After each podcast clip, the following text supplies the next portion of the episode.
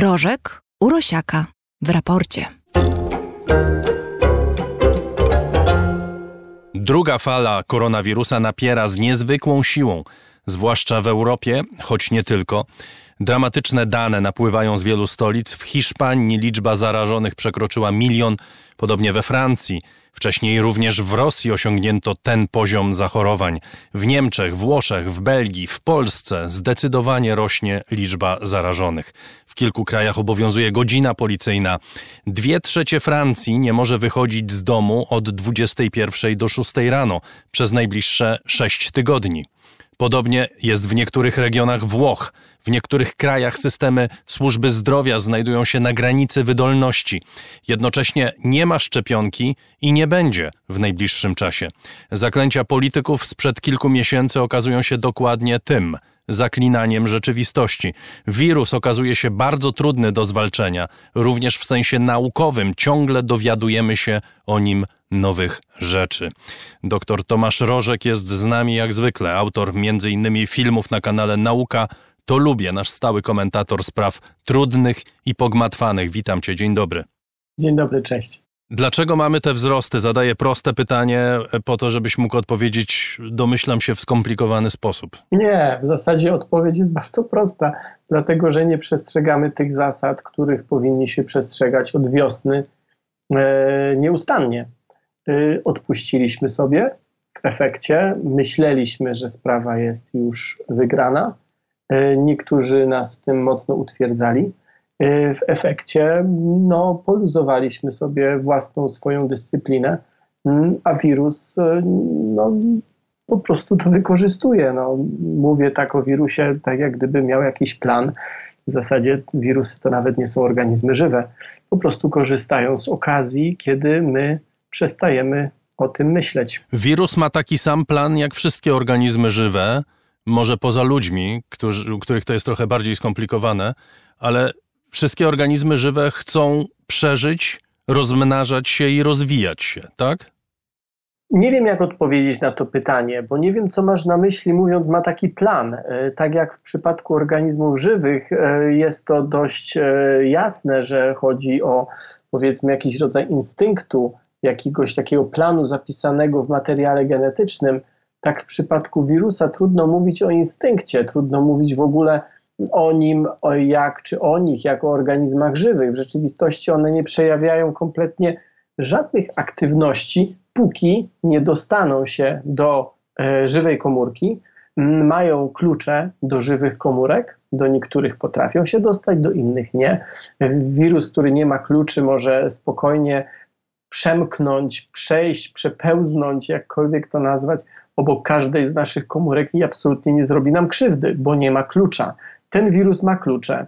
E, potrafi nie tylko bardzo sprawnie te nasze komórki otwierać, a jak już znajdzie się w środku, to nie on się namnaża, tylko to my go namnażamy. I to jest cały paradoks tej sytuacji, że krzywdę nam robi i nie tylko na tym poziomie, że tak powiem, biologicznym, medycznym, ale także społecznym, ekonomicznym, nam robi coś, co jest tak proste, że nawet nie można tego tak nieaktywne, że nawet nie można tego zaliczyć do organizmów żywych. To moje, mm, przyznaję oczywiście, niekompetentne pytanie y, o intuicję wirusa, czy też o plan y, jakiś zapisany w jego konstrukcji, dotyczy tak naprawdę jednej rzeczy. My być może żyjemy w takim przekonaniu, że jest coś, co możemy zrobić, żeby ten wirus przestał istnieć. I moje pytanie tak naprawdę brzmi: czy my możemy zlikwidować wirusa poprzez to, że nie spotykamy się z ludźmi, nie chodzimy na siłownię, nie wychodzimy z domu, nie jemy w restauracjach? Czy to w ogóle ma związek z istnieniem wirusa? Czy my jesteśmy w stanie poprzez jakieś działania spowodować jego unicestwienie? Wirus się sam unicestwia, albo innymi słowy, wirus sam z siebie nie trwa. Wirus trwa, wirus um, się rozmnaża wtedy, kiedy jest we wnętrzu żywej komórki. Więc my nie musimy go unicestwiać, my tylko musimy pilnować, żeby on się nie przedostawał z człowieka na człowieka. I teraz Twoje pytanie, czy wirus może zniknąć?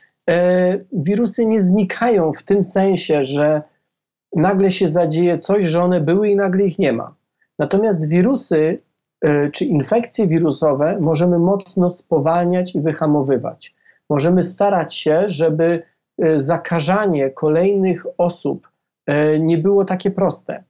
I w tym, mm, czy do tego doskonale służą takie metody, które nie są absolutnie żadnym odkryciem, nie tylko dzisiaj, ale też w czasie bardzo no, drastycznej, dużej epidemii e, hiszpanki, dokładnie 100 lat temu, bo przecież to był 1918-1920 rok, e, czyli maskowanie ust. Mm, dobra wiadomość w tym całym szeregu złych wiadomości. Ja mm, zdaję sobie sprawę, że trudno jest docenić tą dobrą wiadomość, bo ona się wydaje jaka oczywista. Otóż ona wcale taka oczywista nie jest, albo nie zawsze jest. Jest taka, że my wiemy, jaka jest droga zakażania.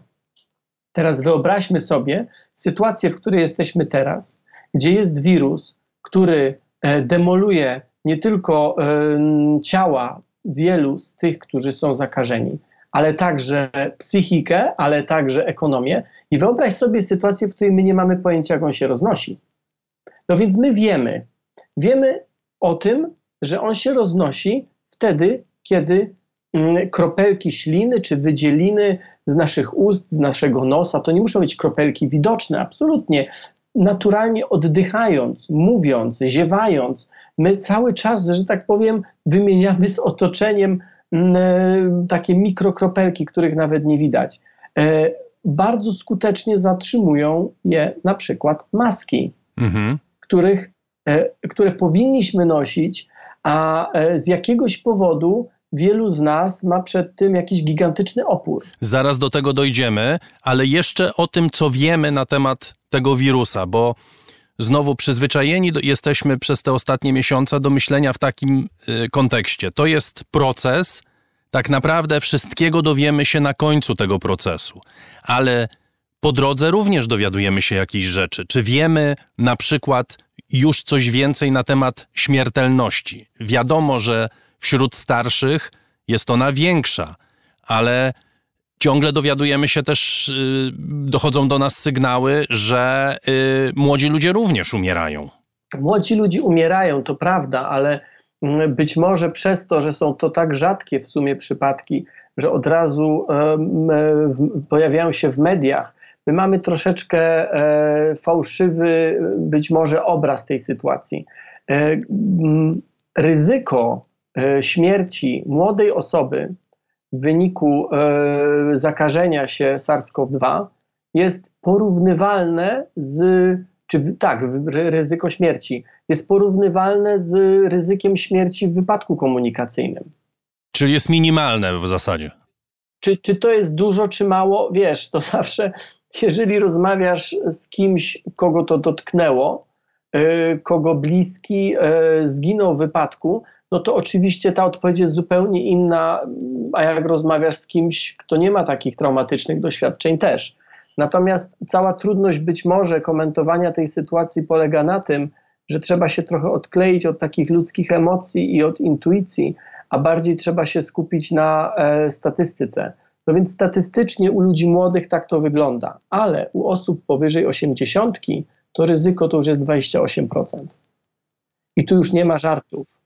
Powyżej 70, o ile dobrze pamiętam, to jest 8,5%, więc to już jest drastycznie więcej niż jakiekolwiek inne zdarzenie, no, z, którymi, z którym możemy mieć do czynienia. I tutaj przechodząc już na ten etap praktyczny, którym tak naprawdę w tej chwili żyjemy i cała Europa nim żyje.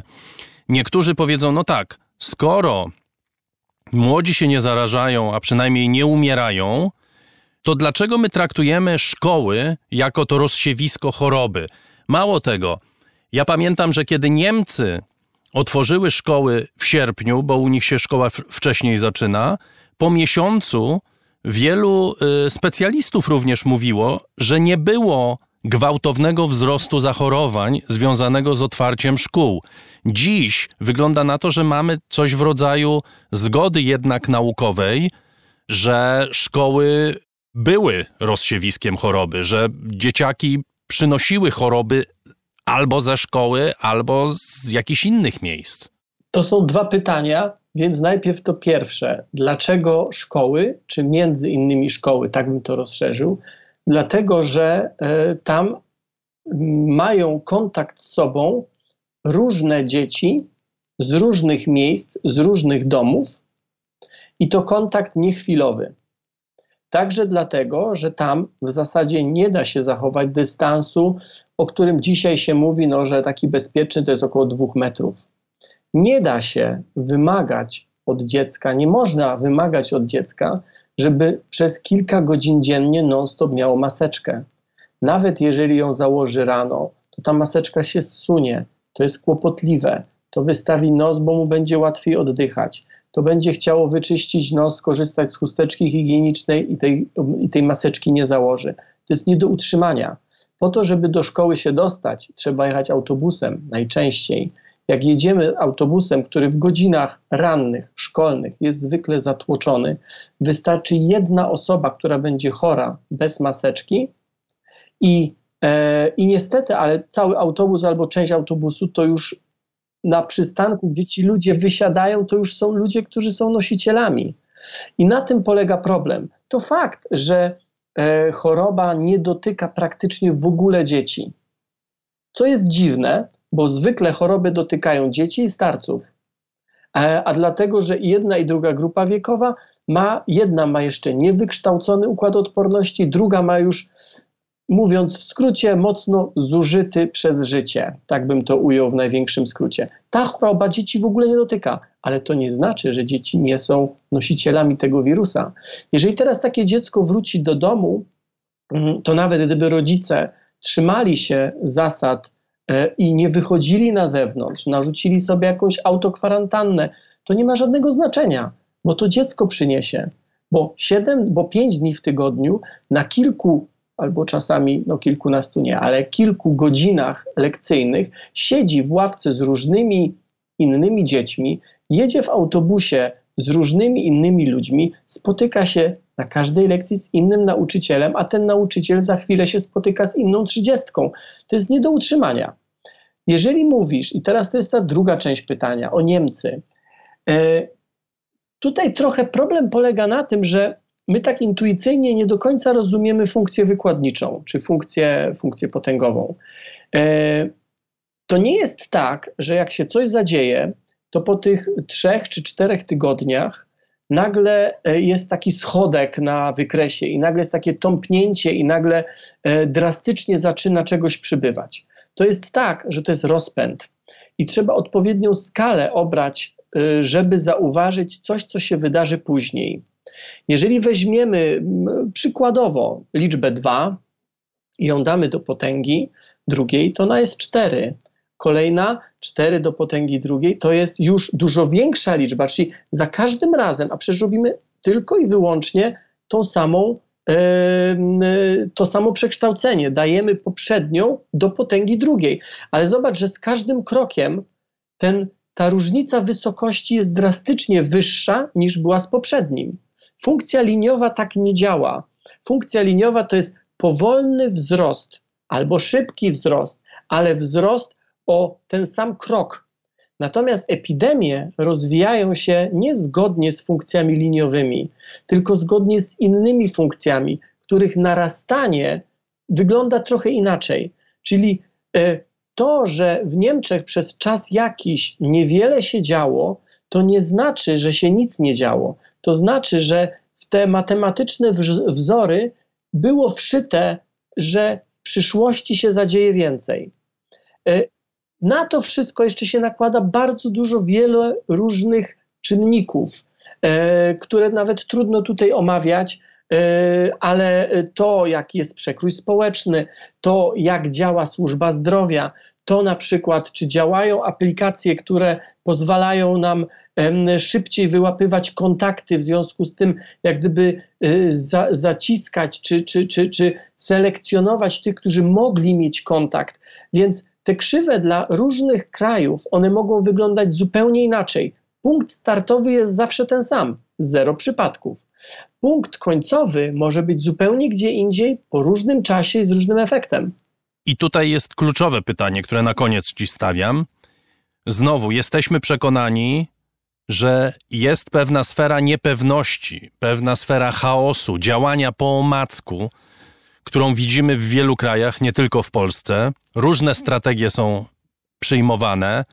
Na przykład, nie wiem, Słowacja zamierza przetestować wszystkich swoich obywateli. Takie kraje jak Francja czy Włochy wprowadzają godziny policyjne.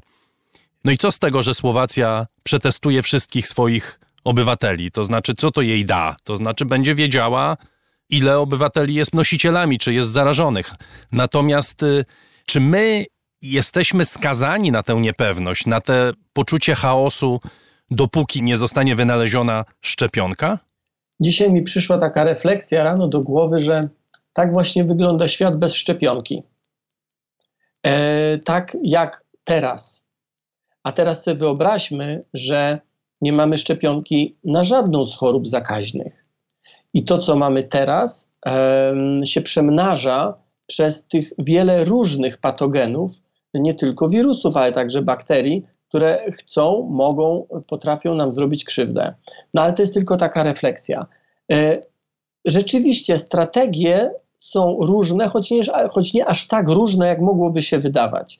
W przeważającej większości, o ile nie we wszystkich przypadkach, chodzi o to, żeby spowolnić rozwój, spowolnić e, liczbę narastających nowych zakażeń. E, I teraz jest pytanie, jakimi narzędziami powinniśmy do tego dążyć? I tutaj są różnice pomiędzy krajami. Bo na przykład kraje dalekiej Azji, które mają wiele rzeczy przećwiczonych po poprzednich epidemiach, chociażby SARS z roku 2003, ile dobrze pamiętam, e, one przechodzą drugą falę, także pierwszą przechodziły stosunkowo bezboleśnie. Natomiast tam są do granic możliwości technologicznych wykorzystywane narzędzia cyfrowe do śledzenia kontaktów. E, Francja, tak jak mówisz, albo inne kraje decydują się na, no, na godzinę policyjną po to, żeby zmusić swoich obywateli do tego, żeby się nie kontaktowali. W skrócie największym, to jest pytanie do każdego z nas. Jaką cenę my możemy, jesteśmy skłonni zapłacić za to, żeby nie narastała e, czy nie wzrastała e, liczba przypadków śmiertelnych każdego dnia. Czyli to jest innymi słowy pytanie na przykład, czy jesteśmy gotowi dać się zaczipować za pośrednictwem aplikacji, ale to na jedno wychodzi, po to, żeby ktoś, nie wiem, algorytm, ale gdzieś tam na końcu pewnie jest człowiek, śledził nas i określał moment, w którym na przykład jesteśmy zarażeni tak?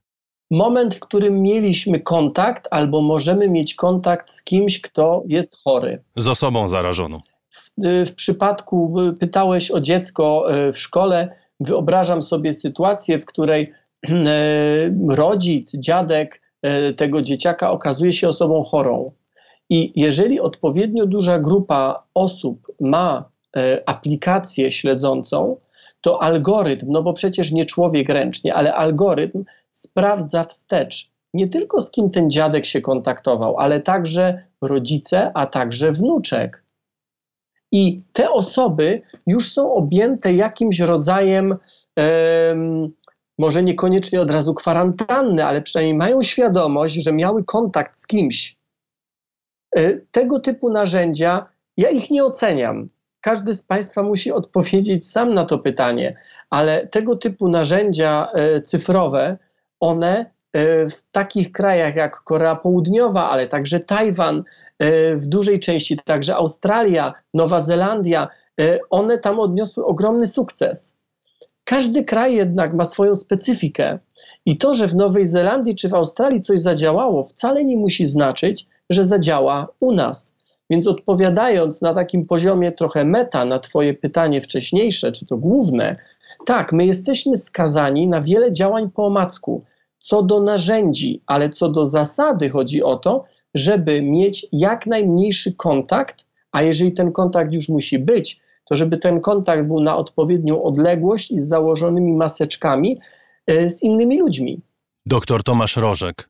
Proszę słuchać i oglądać kanał Nauka to Lubię nasz stały komentator spraw trudnych i pogmatwanych. Dziękuję Ci bardzo, Tomku. Bardzo dziękuję. Życzę Tobie i Państwu zdrowia. Wszystkiego dobrego.